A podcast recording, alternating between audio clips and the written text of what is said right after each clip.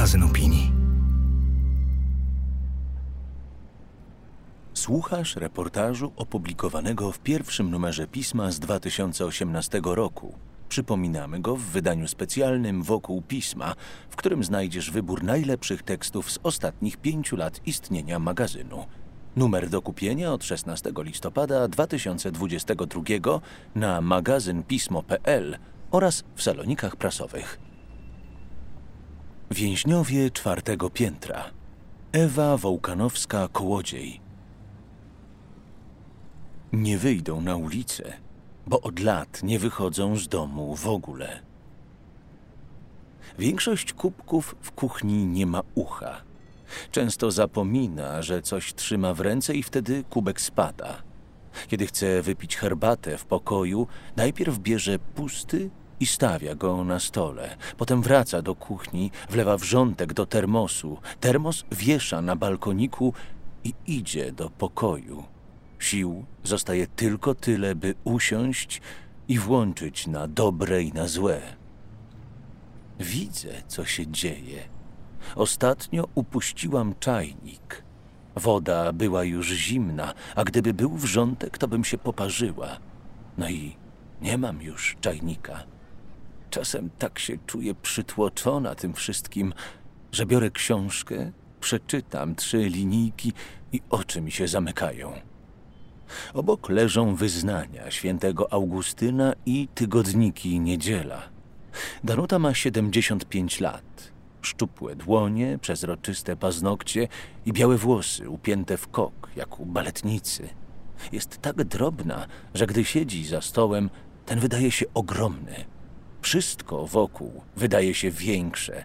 Jedynie obrazek na ścianie przedstawiający ostatnią wieczerzę jest mikroskopijny, aż trudno dopatrzeć się na nim Jezusa wciśniętego pomiędzy apostołów.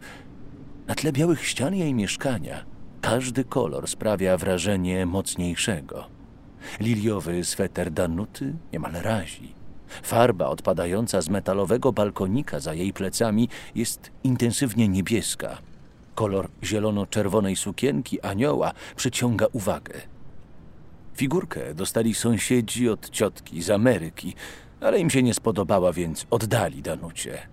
Przyjęła ją tak samo jak starość. Nie można robić z siebie cierpiętnika. Stany roszczeniowe do świata nic nie dają, mówi. Kiedy ostatni raz samodzielnie wyszła z domu? Pięć lat temu? Już wtedy nie wiedziała, co trzeszczało bardziej. Schody, po których zsuwała się z czwartego piętra, czy jej kości. Nic dziwnego. Są prawie równolatkami. Dozorca na parterze przechowywał jej wózek z siodełkiem. Ważył 37 kilo. Chwytała go obiema rękami i pchała do najbliższego sklepu. Czasem ktoś zapytał, czy pomóc, ale jak na takie pytanie odpowiedzieć pędzącemu człowiekowi?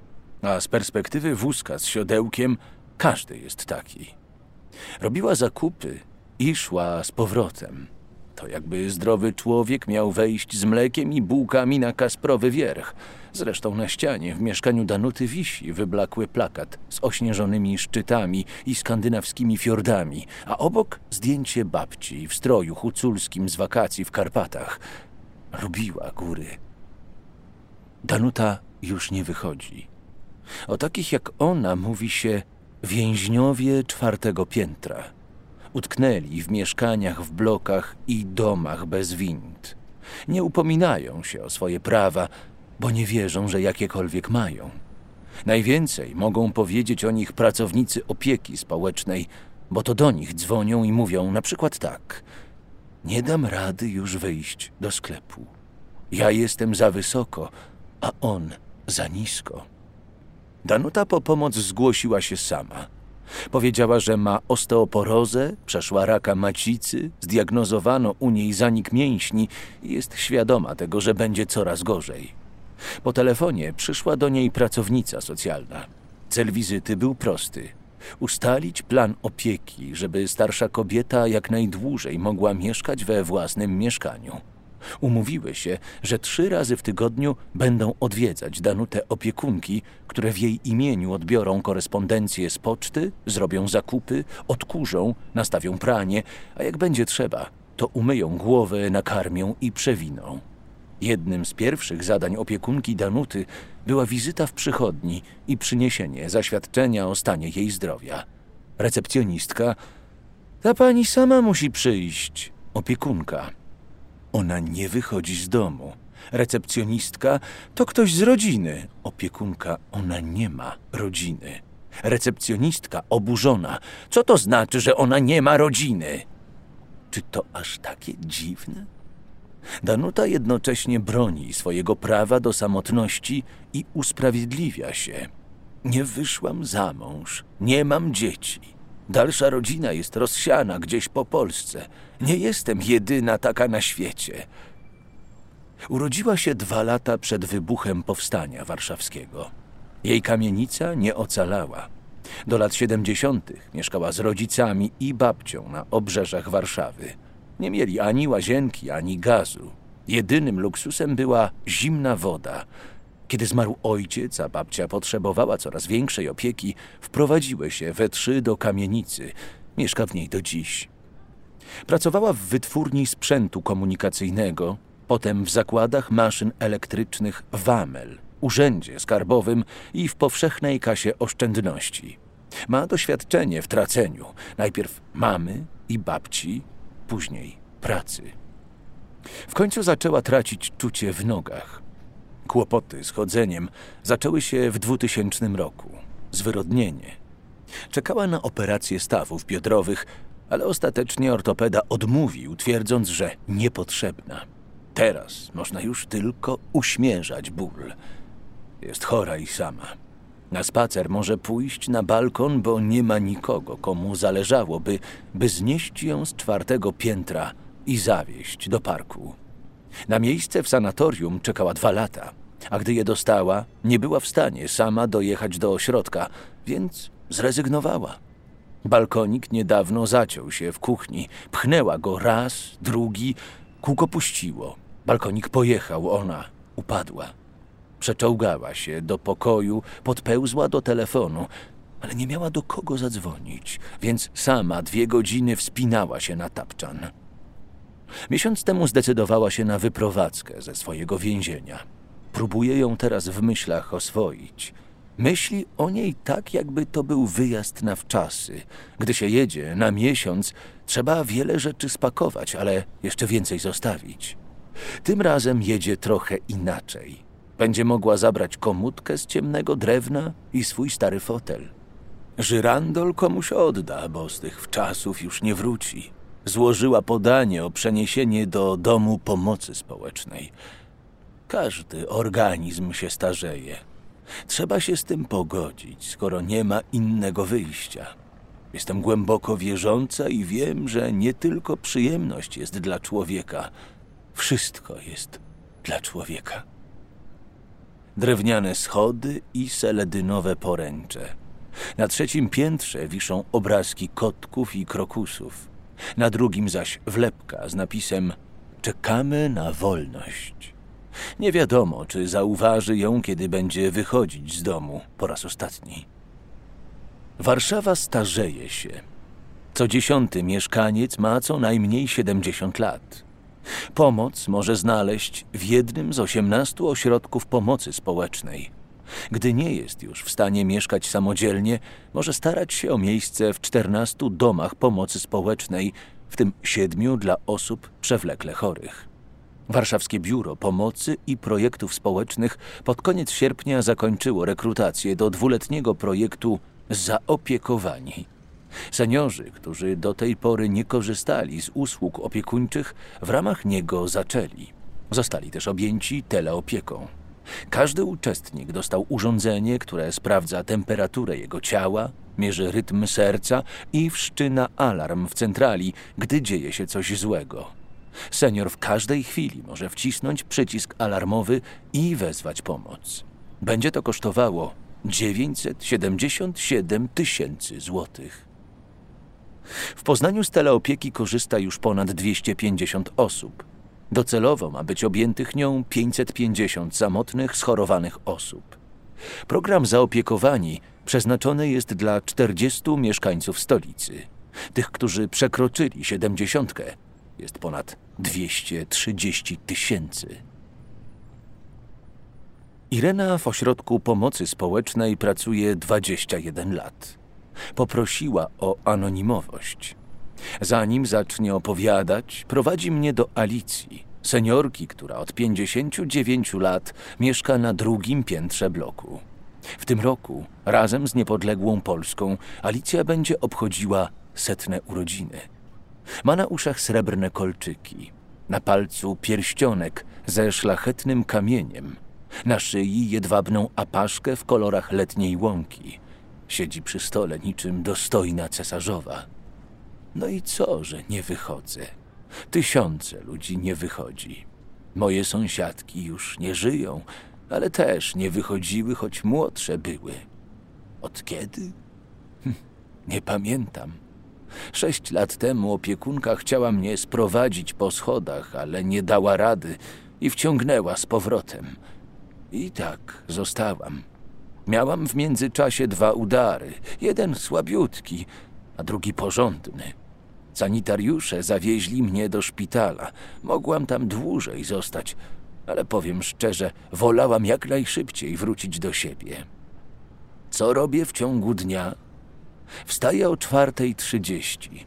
Myję się, ścielę łóżko, modlę, rozwiązuję krzyżówkę, czytam przegląd, Angorę i Newsweeka. Przychodzi pani Basia, opiekunka.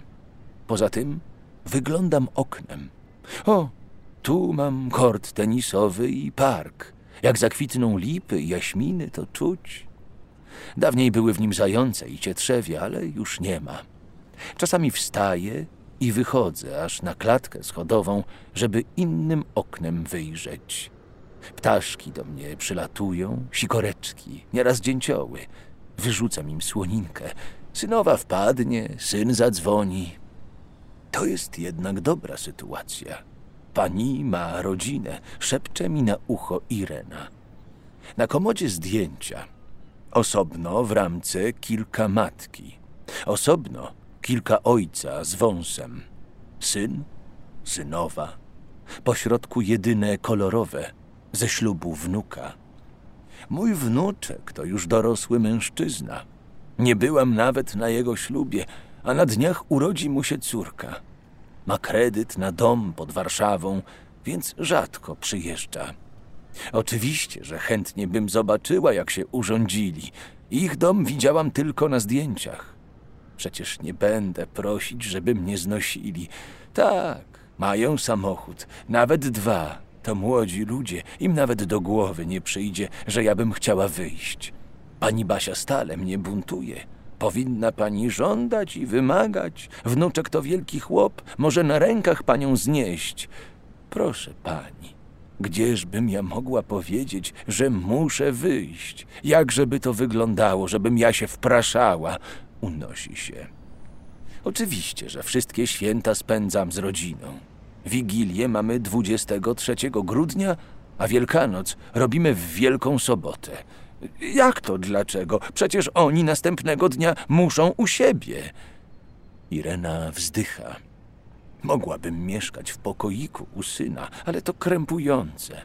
Przez jakiś czas miałam okropną biegunkę. Prałam po sobie i szorowałam. Wolę być u siebie, bo u nich mimo wszystko jestem obca. Oby tylko spokojnie umrzeć, nikomu nie zawadzać. Bo to jest okropne, jak człowieka nie chcą, człowiek jeszcze żyje i jest świadomy. A przecież nigdy nie wiadomo, czy człowieka nie rozłoży i nie będzie leżał. Tego najbardziej się obawiam. Mam zakrzepicę. W każdej chwili mogę. No. Wychodzimy. Zauważyła pani, że nie buntuje się na swój los? Pyta Irena jeszcze na klatce schodowej. To typowe. Starsze osoby mają zakodowane, że taka jest kolej rzeczy. Zresztą komu one ten bunt przekażą? Co im da? Mieszkanie ma zapisane na wnuka. On powinien o nią zadbać, znosić. albo zamienić mieszkanie i przenieść na parter, by mogła wyjść. Ona tylko o nim myśli, nie o sobie. Proszę mi wierzyć, starsi ludzie naprawdę są nikomu niepotrzebni. Siadamy na ławce w parku, który w czerwcu pachnie jaśminami. Irena skarży się na firmy zewnętrzne, które na zlecenie opieki społecznej zajmują się osobami starszymi. Nie istnieją jasno określone wymagania, jakie kryteria ma spełniać opiekun. Wymagane jest co najmniej wykształcenie podstawowe. Firmy startują do przetargów, w których najważniejszym warunkiem jest cena. Ośrodek pomocy społecznej płaci takiej firmie na przykład 18 zł za godzinę pracy opiekunki. Ta dostaje z tego około 6 zł na umowie cywilnoprawnej. Rok temu Tomasz Pactwa, dyrektor Biura Pomocy i Projektów Społecznych w Urzędzie Miasta, otwarcie przyznał w wywiadzie dla stołecznego dodatku Gazety Wyborczej, że usługi opiekuńcze to najsłabszy punkt w systemie pomocy społecznej. Dlatego w maju 2017 roku ratusz stworzył Centrum Usług Społecznych CUS Społeczna Warszawa, które opracowało jednolite standardy pracy opiekunów osób starszych i ma kontrolować, czy są realizowane. Wejdą w życie 1 lutego 2018 roku. Od tego dnia każdy opiekun będzie musiał ukończyć specjalny kurs doszkalający zorganizowany przez CUS, czy też przestrzegać kodeksu etycznego nakazującego między innymi zwracanie się do osoby starszej per pan lub pani. Zatrudniony zostanie na umowę o pracę. Często nie dajemy rady z opiekunkami, wyjaśnia Irena. Przykład Wiem, że opiekunka ma być u seniorki od ósmej do dziesiątej. Przychodzę o dziewiątej. Jej nie ma.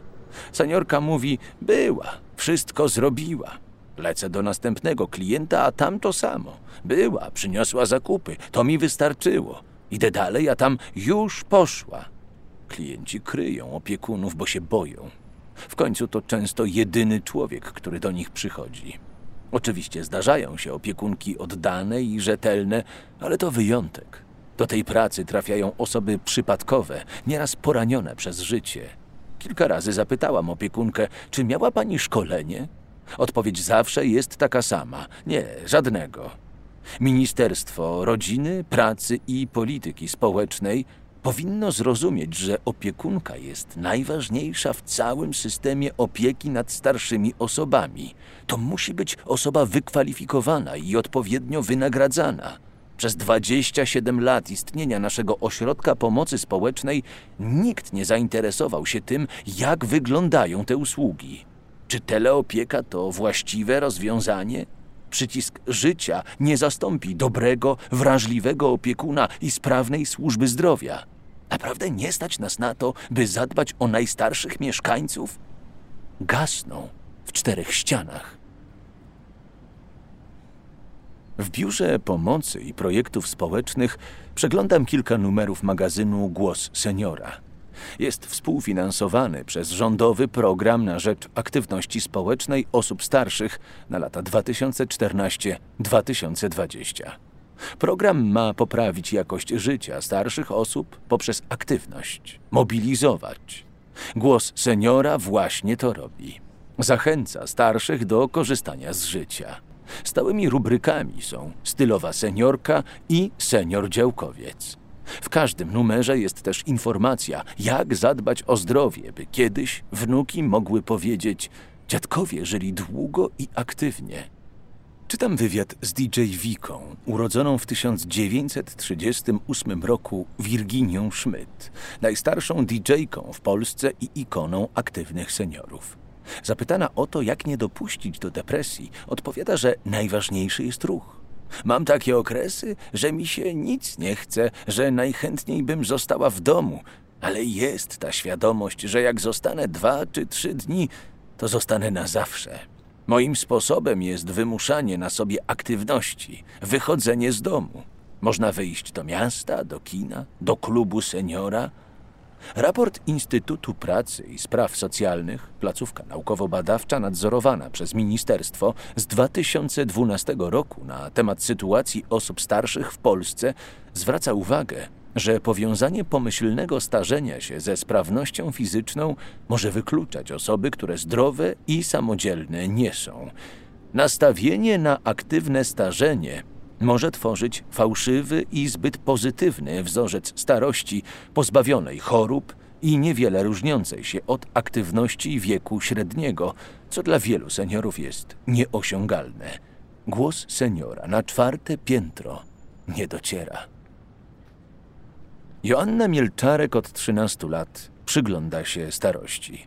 Patrzy na nią w każdy piątek, kiedy jako wolontariuszka odwiedza 80-letnią Marię i w pozostałe dni, gdy kieruje stowarzyszeniem Mali Bracia Ubogich. Działa w Warszawie, Lublinie i Poznaniu. W 2013 roku uruchomiło telefon zaufania dla seniorów. Działa 12 godzin w tygodniu. Każdego dnia dzwoni kilkanaście razy. Często również w nocy, kiedy w biurze nikogo nie ma. Starsze osoby nagrywają się na sekretarkę. Mówią, że są samotne, że chcą mieć przyjaciela, pójść z kimś na spacer. Organizacja wysyła do takiego seniora koordynatora wolontariatu, który pyta między innymi, jak starsza osoba wyobraża sobie wolontariusza. A wolontariuszy, których tygodniowo zgłasza się około 20, o obraz osoby starszej. Wielu opowiada o popularnym w Polsce stereotypie ciepłej starszej pani, która siedzi w kapcioszkach na fotelu, przykryta kocykiem, tuląca się do kotka. Ale to człowiek z krwi i kości, który ma lepsze i gorsze dni, mówi Joanna. A ich stowarzyszeniu chodzi o to, żeby między wolontariuszem a seniorem zaiskrzyło, żeby relacja przetrwała lata jak jej z Marią, która mieszka na szóstym piętrze. W tym bloku jest winda, ale staje na wysokim parterze. Podopieczna Joanny nogi ma wprawdzie sprawne, ale oczy nie. Wzrok traciła stopniowo. Teraz nie widzi już wcale. Wprawdzie Joanna nauczyła ją, który przycisk ma wcisnąć w windzie, gdzie jest poręcz, gdzie zaczynają się i kończą schody i jak dojść do sklepu, ale Maria nie umie pokonać schodów, które tkwią w niej. Boi się, że ktoś za nią idzie. Stresuje się, czy nie opóźnia tego kogoś, którego obecności nie jest pewna, żeby nie robić problemów sąsiadom, woli nie wychodzić w ogóle. Czeka na piątek i na Joannę. Przesadza w swej obawie przed sąsiadami? Część seniorów, którymi opiekują się mali bracia ubogich, mieszka na Bielanach i Żoliborzu w pięciopiętrowych blokach bez wind. Schody są tam wyślizgane i niebezpieczne, ale niektórym udaje się zejść i wyjść, choć z trudem. Stowarzyszenie przed paroma laty pytało sąsiadów, czy zgodzą się, by na półpiętrach ustawić krzesełka. Starsza osoba przysiądzie, odpocznie i pójdzie dalej. Udało się w połowie bloków. Sąsiedzi mówili, to niepotrzebne. Wolontariusze, pani Beatka mieszka tu od 60 lat. Sąsiedzi, no to co? Opiekunka może jej zrobić zakupy. Nie musi wychodzić. Wolontariusze, co państwu szkodzi się zgodzić? Sąsiedzi, to nieestetyczne. Lub od razu będzie widać, że tu mieszkają chorzy ludzie, a czasami przyjdą i ukradną. A więc Maria czeka na Joannę. Nie chodzi o to, by kupić kartofle, tłumaczy Joanna. Równie dobrze może to zrobić opiekunka. W kartoflach Chodzi o godność. Mam czas, żeby podejść z Marią do każdego produktu, żeby wzięła w dłoń pomidory, dotknęła jabłek i sama podjęła decyzję, które chce kupić. Potem piją herbatę, czytają korespondencję, omawiają plany na najbliższy tydzień. Joanna regularnie powraca w rozmowie do jednego. Najpierw czyta zakres obowiązków opiekunki, a potem pyta, co ta zrobiła w danym tygodniu. Jej podopieczna nieustannie dziwi się temu, co słyszy. Opiekunka Marii nie prasuje, bo nie lubi. Nie obiera warzyw, bo nie chce. Nie gotuje, bo nie umie. Zapisuje do lekarza i odkurza, jak wie, że mam przyjść, wylicza Joanna. Zaobserwowaliśmy, że opiekunka lepiej wypełnia swoje obowiązki, jeśli wie, że do starszej osoby przychodzi wolontariusz. Bo pojawia się ktoś, komu na podopiecznym zależy i kto może się upomnieć o jego prawa. Namawiam, by Maria zapytała, kiedy opiekunka zacznie wypełniać swoje obowiązki, ale ona boi się, że wtedy się obrazi i będzie jeszcze gorzej. Zresztą ta, która do niej przychodzi, już kiedyś wspomniała, że jedną z podopiecznych przestała odwiedzać, gdy zwrócono jej uwagę. Syndrom czwartego piętra dotyczy nie tylko Warszawy. Pracownicy socjalni mówią, że podobnie jest też w mniejszych miastach, szczególnie uprzemysłowionych za PRL, do których emigrowali mieszkańcy wsi. Zasiedlali ciasne M1 i M2 w pośpiesznie wznoszonych blokach. Teraz mają po 70 lat. Ich dzieci wyprowadziły się i zostali sami.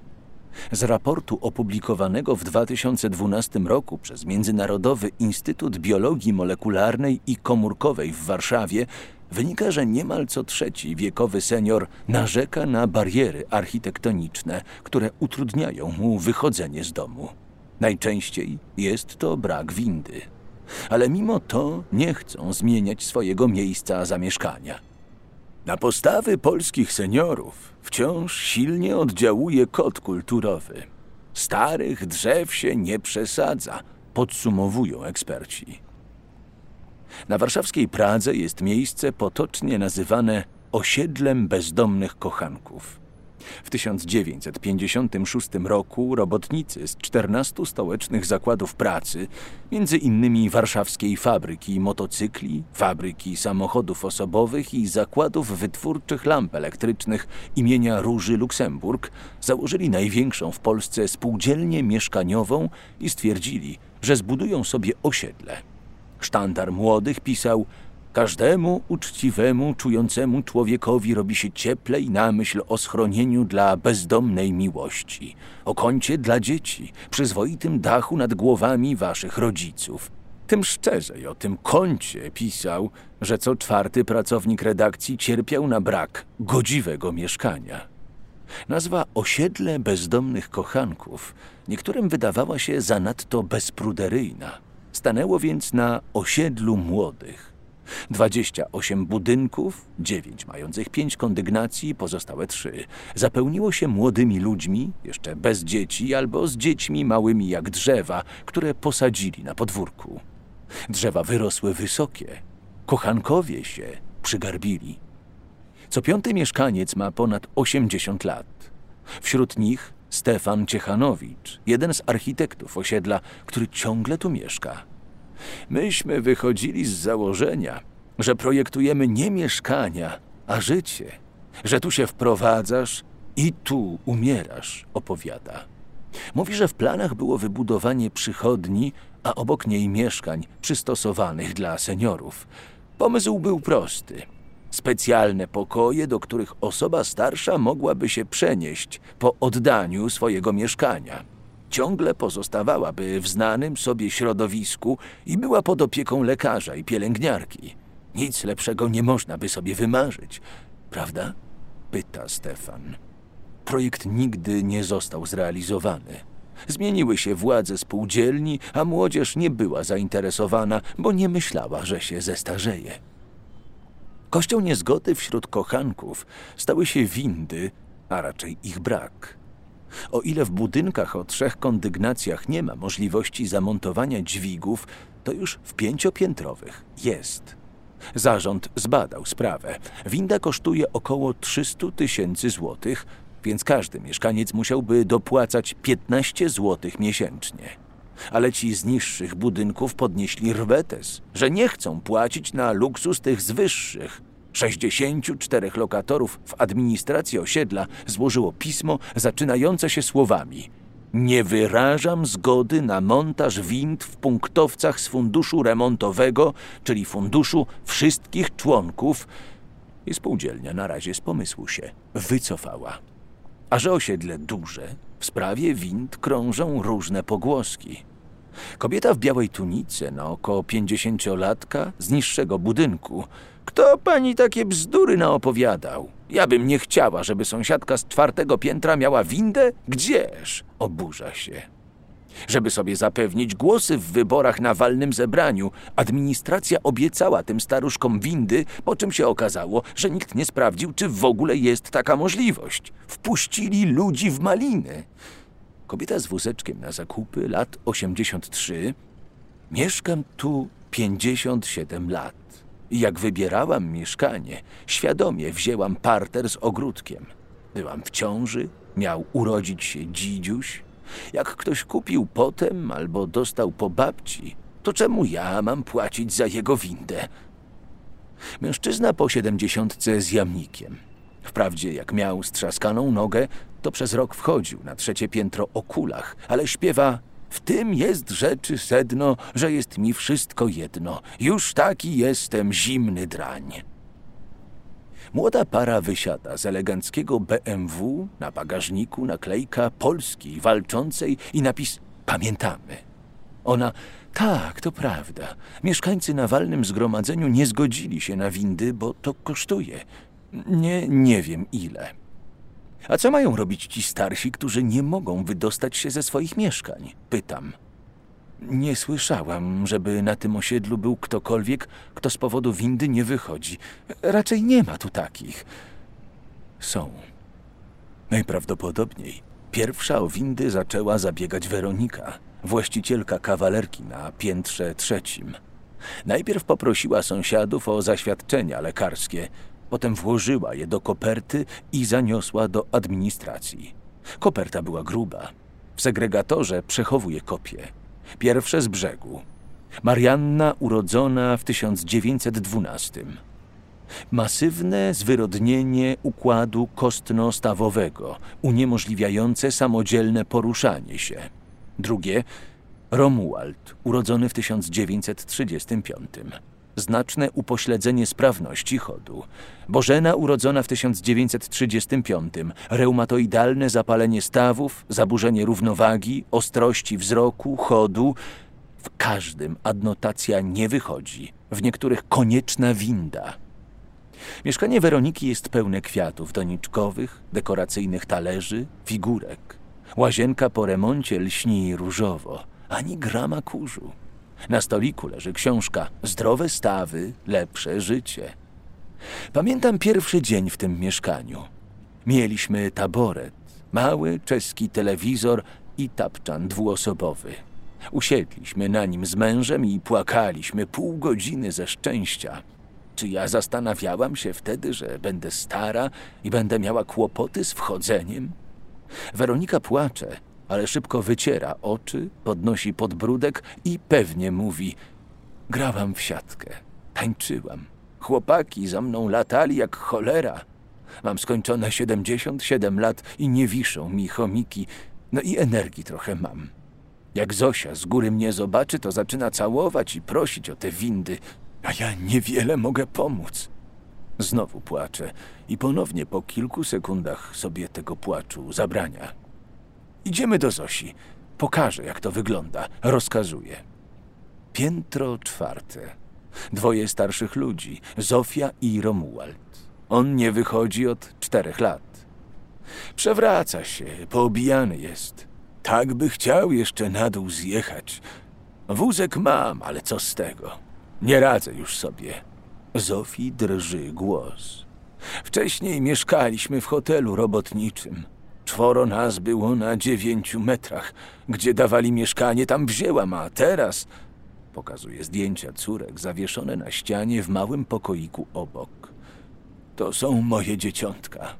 Takie córcie miałam, zawsze się śmiejące. Bozia zabrała mi je jedną po drugiej, a mąż chory. Zofia płacze. Weronika też chlipie, po czym szepcze na boku: Pani zobaczy, dziewczyna robi co może, resztkami sił. Mieszkanie sprzątnięte. Od dźwigania opuściła się jej macica i chcieli ją zatrzymać w szpitalu, ale bez niej on by umarł. Lekarz powiedział, że na operację za późno, bo mam 88 lat. Muszę odpoczywać. Wychodzę do sklepu, to mówię do męża: Masz nie podnosić się z fotela. Jak wrócę, to dam ci coś za grzeczność. Kawę albo czekoladkę. Schodzimy niżej. Drzwi otwiera 82-letnia kobieta o zmęczonych oczach. Pani pokaże swoje rączki, sąsiadko, prosi Weronika. W wykręconych niczym korzenie starego drzewa dłoniach kobieta trzyma ziemniaka. Mam nieuleczalny gościec i połamany kręgosłup, tłumaczy. Weronika już idzie dalej. Piętro drugie. Pokazuje pani, jak się żyje w bloku bez windy, szczebiocze. W ciemnym pokoju przed telewizorem siedzi troje starszych ludzi.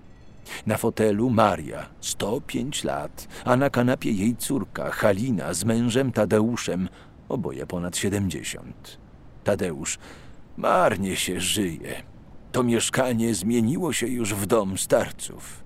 Halina, mama z balkonikiem to tylko do łazienki i z powrotem na fotel, a jeszcze pięć lat temu była z nami na działce. Potem się przewróciła, wszczepili jej endoprotezę, od tego czasu nie wychodzi. Ile razy do mnie mówi, poszłabym chociaż do apteki z tobą. Tadeusz, w młodości budowaliśmy tę drogę za oknem. My, proszę pani, jesteśmy już historyczni. Jeszcze niżej. Sąsiadka spod siódemki nie otworzy, bo jest po kolejnej operacji kręgosłupa. Weronika dzwoni do mieszkania obok. Przez dłuższą chwilę odpowiada jej cisza. Wreszcie otwiera starsza kobieta, która na nasz widok z zakłopotaniem wygładza spódnicę i poprawia koszulkę. Z trudem stoi. Ciężko się chodzi, przeprasza i więcej nic nie mówi. Weronika żegna się ze mną. Płakać się chce, jak się nas ogląda, prawda? Ja sama miałam rwę kulszową, mam dyskopatię kręgosłupa. Lekarz zabronił nosić więcej niż dwa kilo. Na zakupy biorę swoją karetę, a potem ciągnę na górę schodek po schodku. Jak już wejdę do siebie, to jestem cała mokra. O, takie jest życie starych ludzi. Tragiczne. Nie wszędzie. Jest w Warszawie mieszkanie, w którym można zobaczyć starość w jaśniejszych kolorach. Dokładnie w białym i błękitnym. Znajduje się na piątym piętrze w bloku z windą. Na zamkniętym podwórku z ochroną rośnie równo przystrzyżona trawa i kilka krzaków hortensji. Para architektów, Jan i Agnieszka Cieślowie, kupiła i zaprojektowała ten lokal z myślą o starzejących się rodzicach, którzy lubią morze. Stąd błękit i biel na ścianach oraz zdjęcia z ich nadmorskich wakacji. Ale na razie rodzice mają się dobrze i o przeprowadzce ani myślą. Zrobiliśmy błąd marketingowy. Powiedzieliśmy, że to mieszkanie na starość, opowiada Jan Cieśla. Stoi więc puste. Ale można się umówić, przyjść i obejrzeć. Fotel, nazywany przez architektów centrum dowodzenia światem. Wystarczy lekko odepchnąć się stopą od podłogi i już sunie. Lub wcisnąć guzik i nogi się unoszą niczym na leżaku na plaży z czasów, gdy się lubiło prażyć na słońcu. Kanapę. Łodzi siadają bezwiednie, starzy opadają bezwładnie. W tym meblu nie zapadną się, nie uderzą głową, a wstaną z łatwością. Łazienkę nie ma w niej wanny ani brodzika, tylko krzesełko zamontowane na ścianie, a przy nim prysznic. Kotara z tkaniny obciążonej na dole, żeby się nie przyklejała do mokrego ciała. Podłoga podgrzewana, by szybko schła i trudniej było się na niej potknąć.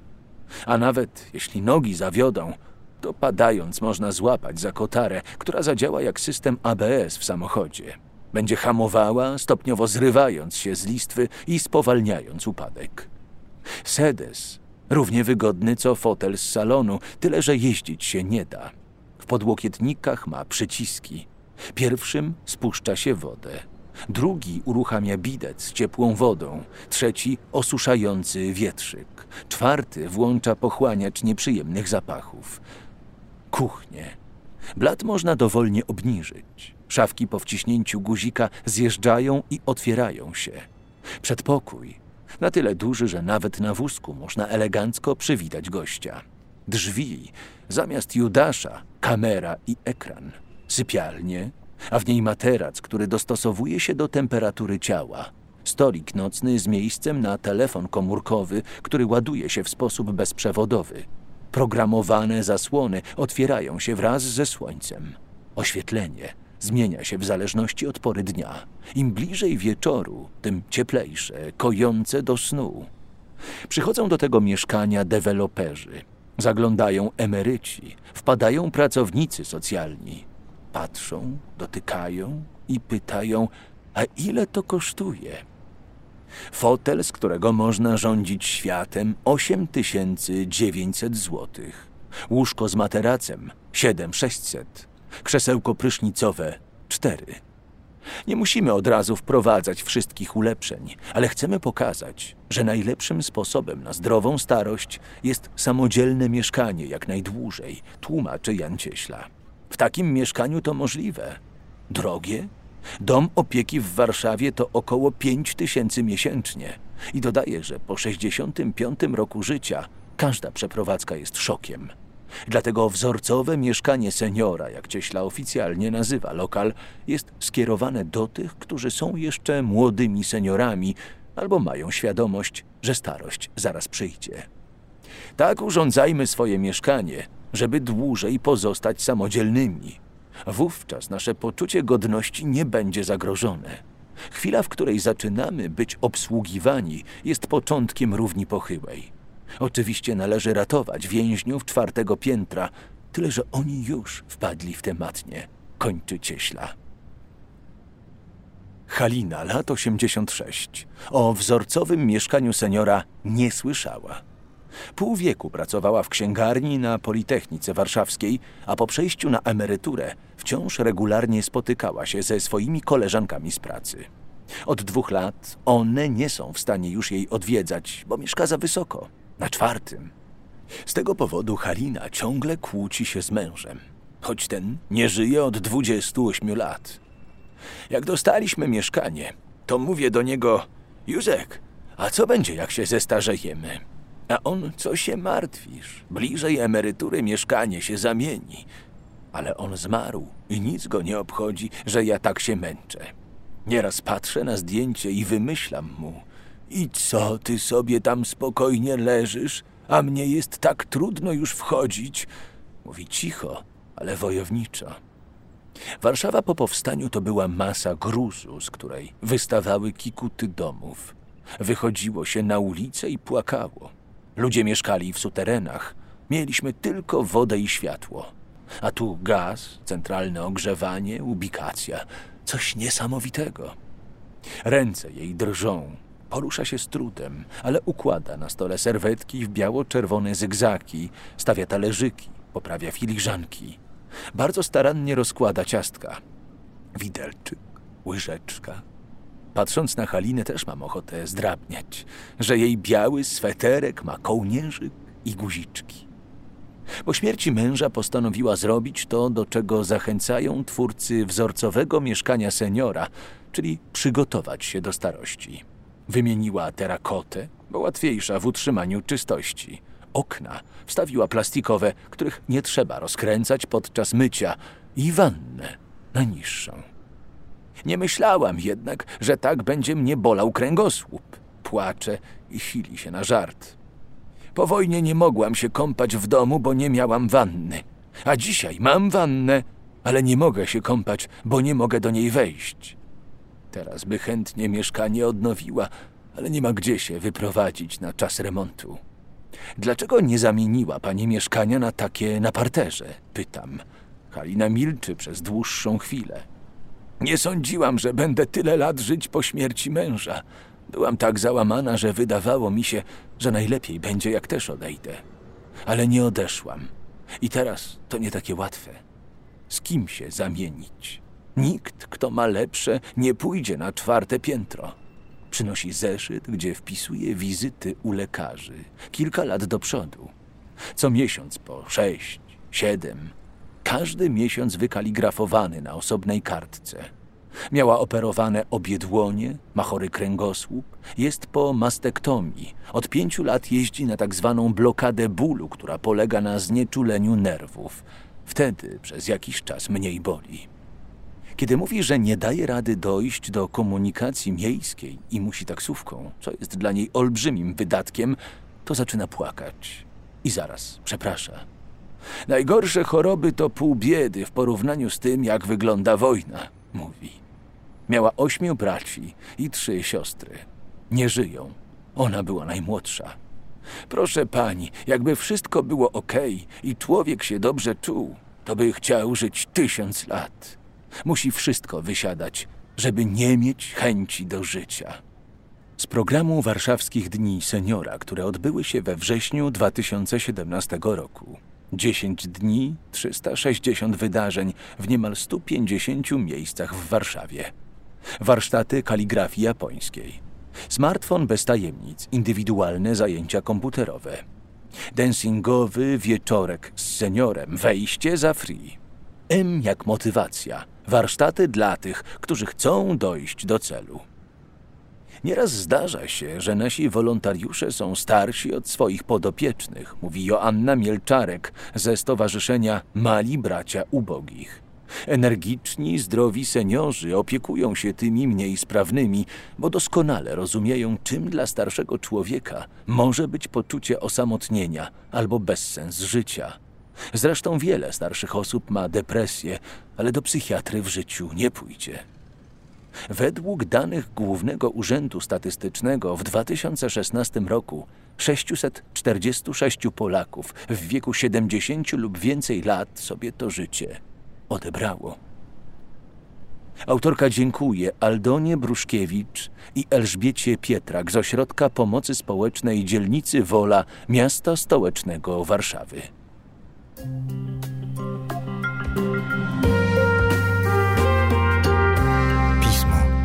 Magazyn opinii. Na stronie magazynpismo.pl znajdziesz więcej inspirujących treści, ilustracji i nagrań.